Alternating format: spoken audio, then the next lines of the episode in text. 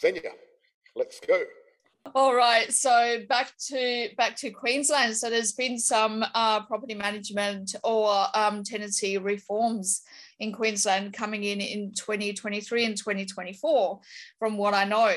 Um, and there's a lot of lot of little ones um, that, that are in place, but you know the, the main ones that that I want to talk about today is the um, the ones concerning, or first of all, pets, uh, pets in a property.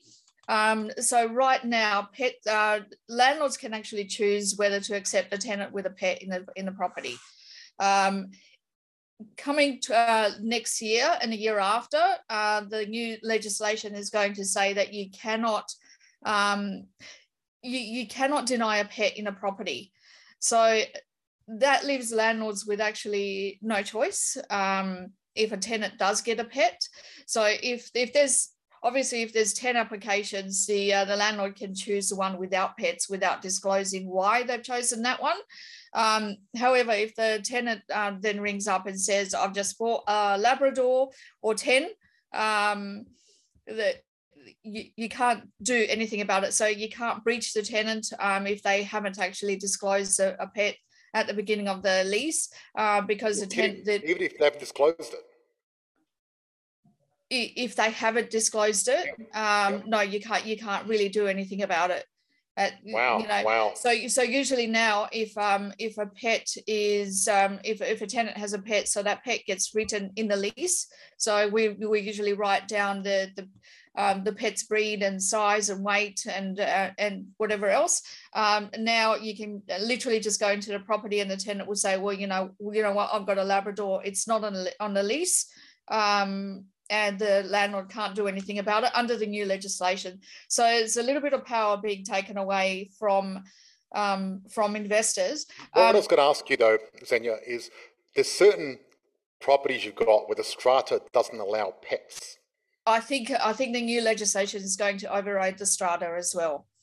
Really? So wow. yeah, from from what I can see, from what I can see, imagine, and yep, obviously, I mean, it has to be. Uh, I would actually encourage property managers and landlords to actually challenge a lot of these, these new reforms through QCAT, uh, take it through the Queensland um, Civil and Administrative uh, tri- Tribunal and challenge a lot of them and see what where we can actually push them because right now they're, they're just on paper.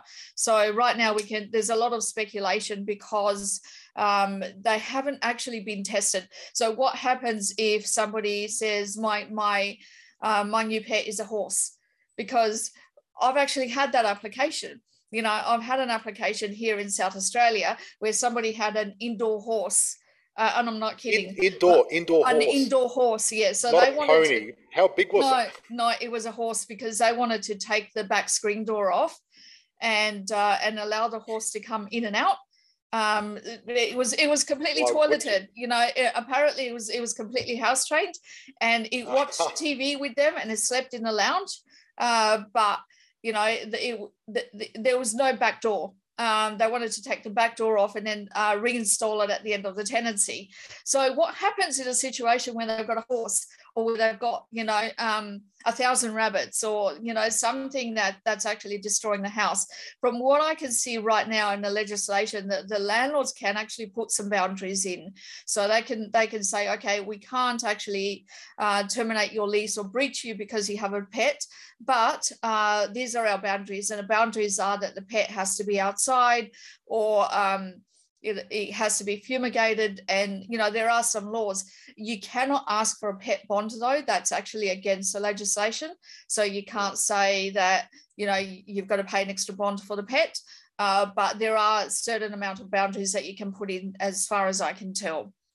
Yeah i think part of this is because during covid a lot of people um, needed pets for emotional um, support yeah. and things like that. So i think that's probably part of the reason they started making those changes yeah, um, yeah. Yes, so it well, come. I guess end of the day, it comes down to you're gonna have to be really careful who you choose, but you have to do that anyway, regardless, when you're yeah. renting a property. Yeah, yeah.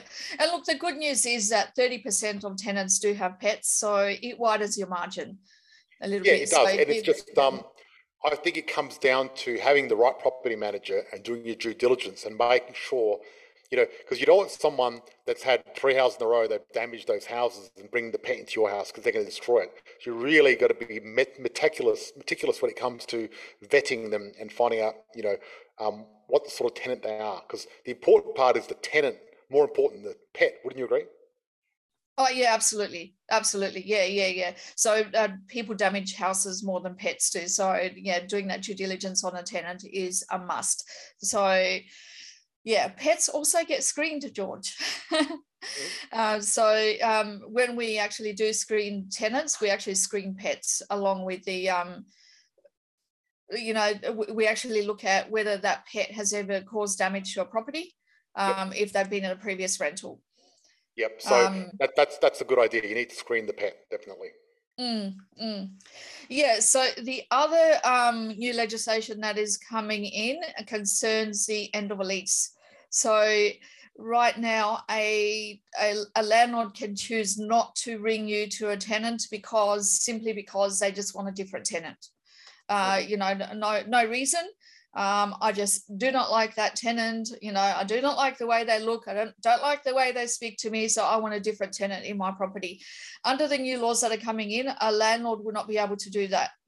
Uh, they can end the re, the um, there is a range of um, reasons that are acceptable to end a lease, um, and they are if you're moving into a property or if a, um, a if a relative is moving into a property or if you need to do major repairs or if you need to sell that property.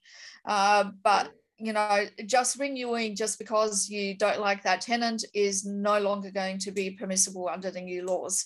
Um, yep. And again, and, you know, and, and even if you even if you pretend that you're going to be selling the property, you're not allowed to rent it out again for another six months, apparently. Exactly, exactly. they, That's they've, right. They've covered they've covered all the loopholes as well. But um, yeah. what about putting rents up though? You still I put think, the rent up. I think under the new uh, the new legislation, you can you can increase the rent. There's a certain amount. I think there's a scale that they're looking at.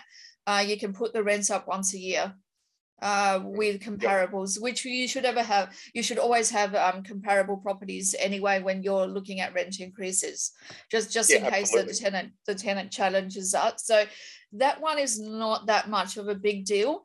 Look, the biggest one for me that I think um, where the, the power of the, the landlord has been taken away is um, the the protection under domestic and family violence. Um, so I run a rent roll currently of about 300 properties. The, the biggest issue that well, where, where a property does get trashed with doors broken and walls broken is, is due to domestic and family violence. So it does happen. Unfortunately, we see it happen about once a month. Um, and right now, what we do is, um, well, the tenants first of all, if that if that happens, they just run.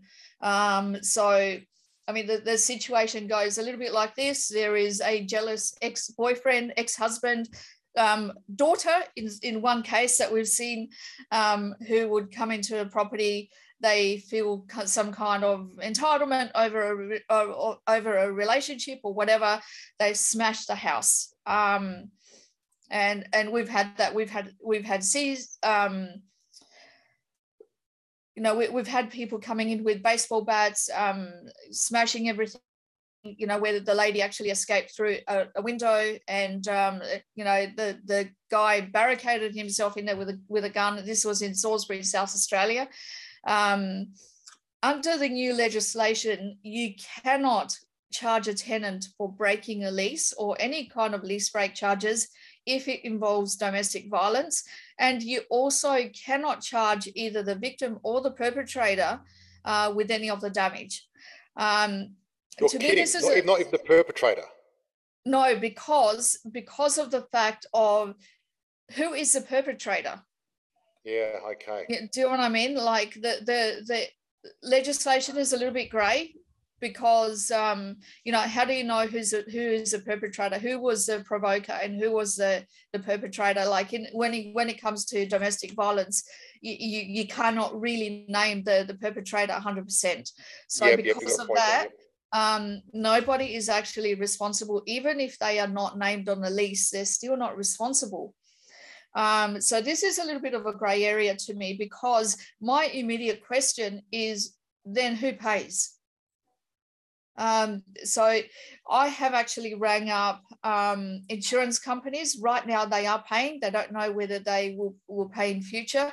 Uh, right now we, we anything that, that comes under tenant damage uh, is claimed on landlord's insurance. Mm-hmm.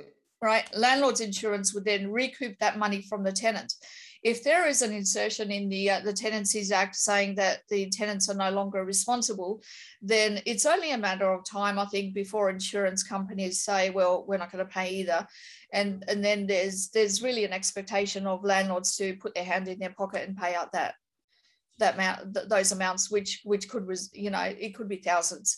Um, you know, we, if if it is domestic violence and every door is broken and the you know walls are broken and I've seen ceilings broken because somebody's trying to break in. They, they've been locked out of the house because they're violent and they're, they're breaking in trying to get through through the ceiling um, or through the roof you know removing roof tiles all of that kind of thing. I mean the, the damage on houses is extensive in those situations. So um, that's going so you to really be so you have to be really careful who you choose don't you Oh no, you do have to be careful who you choose. I mean, in this case, uh, how do you screen the tenants? You know, because you can't say to people, you know, so you know, how many psychos have you ever dated in your life that are trying to kill you right now?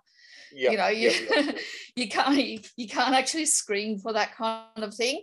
Um, I think um, my my real concern is that it's going to be landlords are going to just generalize and discriminate against people who could be um, prone to domestic violence and not you yes. know such as single mothers and not want them in their house. So I, you know i think that legislation is, is going to have a, a bit of a pushback on those kind of tenants.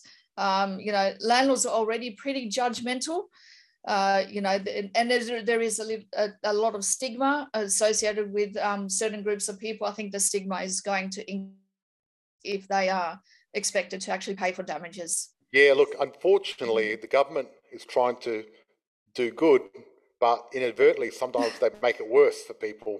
oh, they always, they always, they always make it worse. They always, they always make it worse when they when they try to yeah. do stuff like this. Yeah yeah and, and that's what they're trying to do they're, they're trying to protect people against domestic violence but at the end of the day i mean who are they pushing the bill to because um, it has to be paid you know yeah, so, properties get damaged so somebody's they're doing the opposite because people with domestic violence aren't going to be able to find a place to live which is going to yeah, make yeah. it worse you know what I mean? and it's a bit like the rba i mean the rba recently they recently admitted that they were flying blind and didn't know what mm-hmm. they were mm-hmm. doing mm-hmm. right because it takes three to four months for a rate rise to actually affect the market. Mm-hmm. And so if they do a rate rise before three months, they're just making it up. They don't even know what they're doing. They're flying blind, completely blind. Um, everyone expects them to go down a little bit more, but um, you know, now at the moment, it costs in Melbourne and Sydney, it costs near, over twice the amount of money to own a property than rent it. Yeah. Yeah. And um, I've been telling people about rentvesting. Now is yeah. the great time to rentvest because it's um, this is the sort of market that rentvesting is great. So anyway, let's get back to tenancies. And now, so what do we do, Xenia? You know, we've got these changes in Queensland, and a lot of us invest in Queensland. Yeah, yeah. I think I think the best thing to do is wait till they come in and wait till they become a law um, and then I would challenge them. I, I would I would not actually accept them on face value at first. I would challenge them through QCAT, and and and I think once they challenge the precedents has set out, you know, um, QCAT might actually say, yes, this applies in this situation, but not this situation. Um, you know, once they're challenged legally, um, sometimes different reforms will come into place. Um, so like if you look at if you look at um, things like in the UK uh, right now, there's a lot of properties that are actually left vacant.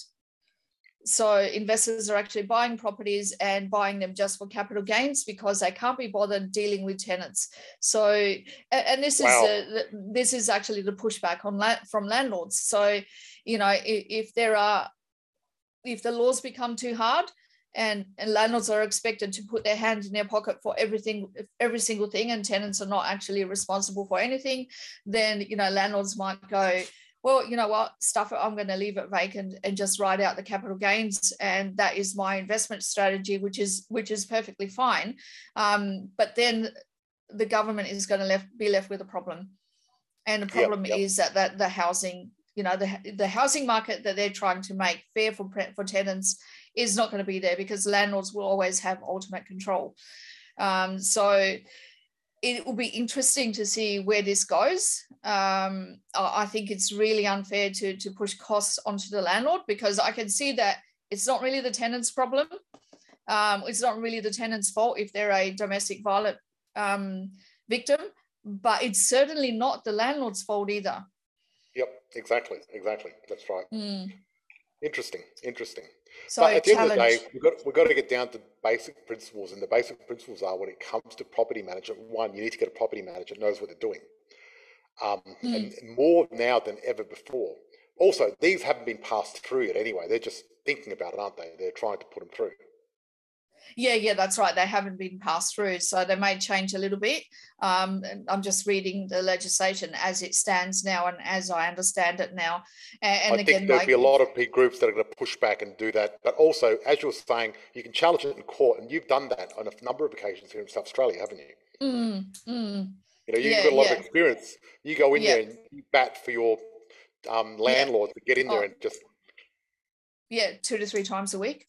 I've got yeah, that's one at nine a.m. tomorrow morning. You're, yeah, you're, yeah. like um, you're like um, a lawyer because you go in there and you know this stuff so well. It's well, pretty- that's what property managers are. They they specialize in law, uh, but one set of law, which is the the, the Residential Tenancies Act. Yeah, yeah, and you're really good at it. And you know what? Um, it's good to see that. But there's a lot of um, you know, managed property managers out there got no idea about the way the law yeah, works. And that's yeah. Problem. And look, you, you need a property manager that's actually that actually knows who their clients are and and the, their clients, the, the client of a property manager is actually the landlord. So you've got a uh, you've got you know duty of care to the tenant for sure, uh, but you you have a legal fiduciary fiduciary responsibility to the landlord. So when these changes are uh, when these laws are coming in and you know they're, they're challenge your they're threatening your landlords um, to pay more out of their pocket you need to challenge them as a property manager. Absolutely. It's your duty. Mm. now kent's got a question. With the queensland change regarding the end of fixed term what is required to stop it rolling over at the end of the lease? Sorry say that again when okay with the queensland change regarding the end of the fixed term what is required to stop it rolling over at the end of the lease?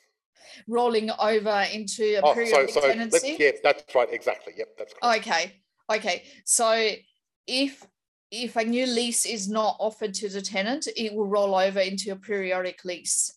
Yep and it is a periodic lease because I, cause I thought so my understanding periodic, stop it if you want to stop it from rolling over into a periodic lease, which I would re- really recommend that you do, is that you have to offer the tenant a new lease agreement to sign. Yep. And then they have to either get that lease agreement or leave, correct? Yes, yes. Yeah, that's right. Right now, now, right now. Periodic lease. I mean, because I know um, I thought with periodic lease that it's a month to month basis and it each is, party yes. can leave. It is. But the landlord won't be able to get rid of the tenant in Queensland with the new changes. Is that what's happening? That is a bit of that's a bit of a trickier situation. See what I will tell you what happens now, and then we could sort of discuss what could happen under the new legislation. So, right now, if a tenant, um, if we're coming up to the end of the lease, a tenant is actually given a, a new lease to sign. If they don't get if they don't sign it by a certain amount of time, um, there is a termination notice pinned to that um, new lease. So it's like take one or the other. You yes, okay, yep. Yeah, you either leave or you um, you sign a new lease. Under the new legislation that says you cannot end a lease, um, I don't know if there is anything stopping a tenant from saying, "Well, no, I'm not going to sign a new lease, um, and I'm not leaving either," and it rolls over into a periodic lease, which is month by month. And if it's a periodic lease, then the landlord is pretty much stuffed because if the if a tenant defaults on a periodic lease, you pretty much don't have any insurance to cover the rent arrears on. Mm-hmm. Okay. Um, so uh, Kent's saying, so it won't automatically roll to periodic if you've offered a new fixed term lease. Look, I'd imagine, I'd imagine mm, that that's what's going to happen. And I think at the end of the day, so we need to send a notice to lease, leave. To yep. leave. Yep. yep. I, I don't think they'll be able to. I mean, what's the point of offering a lease and having rent go up if everyone goes on periodic? It's going to be. Can you put rent yeah, up? Yeah, that's right. Lease? We can't.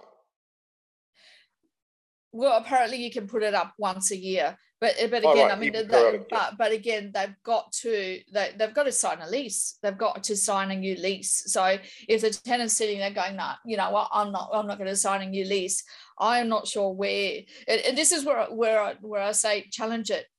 You know, you, yeah, you need to exactly. actually take take it to court and say um, we want this tenant to either sign a lease or leave. Um, where where do we stand? You know, challenge yep. every if worst case scenario. Get your nephew or niece and get them to move in for three months. yeah, yeah, that's right. Because you can yeah. do that, can't you? Yeah. You can, yeah, yeah, you yeah. can. Yeah. So if you had a tenant out of hell, I'd get my nephew and go, guess what? You're getting a free trip, six months. You're getting a free trip to Queensland. Off you go. yeah, yeah, yeah, exactly. No, exactly. They want to play games. I mean, look, hopefully we're going to avoid that. But at the end of the day, you've got to think of things around it. You know what I mean? That's the way it is. Yeah, yeah, and I think they're trying it out in Queensland. I, I think the um, the idea is to roll it out in all the states. Um, so South Australia is sitting there right now going, oh, let's see how it plays out for Queensland. Um, I think it's going to be a, a, bumpy ride for a lot of them. I think uh, that, you know, a lot of landlords are not just going to take it. Um, yeah. And a lot of property managers, hopefully, hopefully they have enough sense to not just take it as well, um, to actually challenge it, challenge it through and see if um, if if there is any precedence for any kind of bizarre situations that are going to crop up, which ultimately I think there will be. Yep, I mean, look, rental rentals increase have gone crazy recently. They've gone mm-hmm. up quite a bit, and um, you know there's a rental crisis, and I don't think the government's helping this rental crisis. They never do, and it's getting worse because what's happened now. If you look at the immigration figures, we've had the highest immigration this year than over the last 20 years. Wow. Right. And there's over there's nearly there's actually 980,000 people waiting to come into the country, and Labor is trying to fast track them all, like nearly a million people. Now, how's mm. that going to affect the rental crisis? Um, how do you what what do you see is going to help the rental crisis, Enya? What's happening there? Well, is it a rental crisis? Um, who is it a crisis for? It's a crisis for tenants. Um, yes, it's actually not, not for landlords. For yeah. landlords, it's not. Um, yeah. Look, I think I think it's a, it, it's a it's a cycle. It's a market cycle. So, you know, markets go up and they go down. Um, you know, they, they're caused by supply and demand. There is a Okay, I've lost you the, there. The demand. Sorry, can you hear me now? Yep, yep, I can. Um, okay. The thing is, though, is basically there's just not enough houses. Is that correct? Not enough dwellings, not enough pay, pay, place for people to live. There's not enough. There's not enough dwellings, and and from what I can see, apart from the immigration, there's two things causing that, and one of them is an influx of interstate people into South Australia. We're talking about South Australia specifically. Yep. Uh, so there's been an influx from um, Melbourne, Sydney, and Brisbane, um, specifically because of the COVID situation and the shutdowns in those countries. So there's been there's been an influx of white collar workers into South Australia um, that are competing for those rental prices. The other one is when this when this happens historically, when the um, when the supply is reduced, then developers get to work, and yes, they, they, they actually develop more properties uh, to meet that that all of that demand and yes, then it goes do, flat. But, um, But the challenge However, is there's no land available. Like well, right now I, there's I mean, no there's no building supplies available either. No building so supplies, whatever, no land, no nothing. So that's the problem. We can't supply it because yeah. trust me, I look every week for land for our clients because you know we're desperate to find something and there's nothing mm. available it's just so much such a shortage of supply and building costs have gone up there's no building materials there's no land.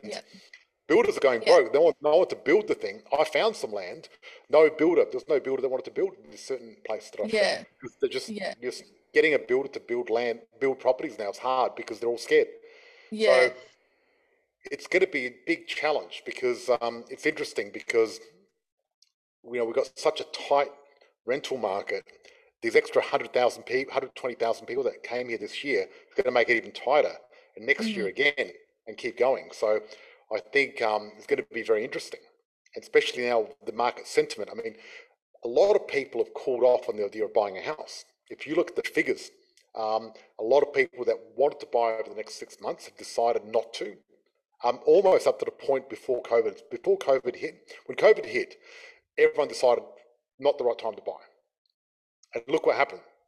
Property price went through the roof.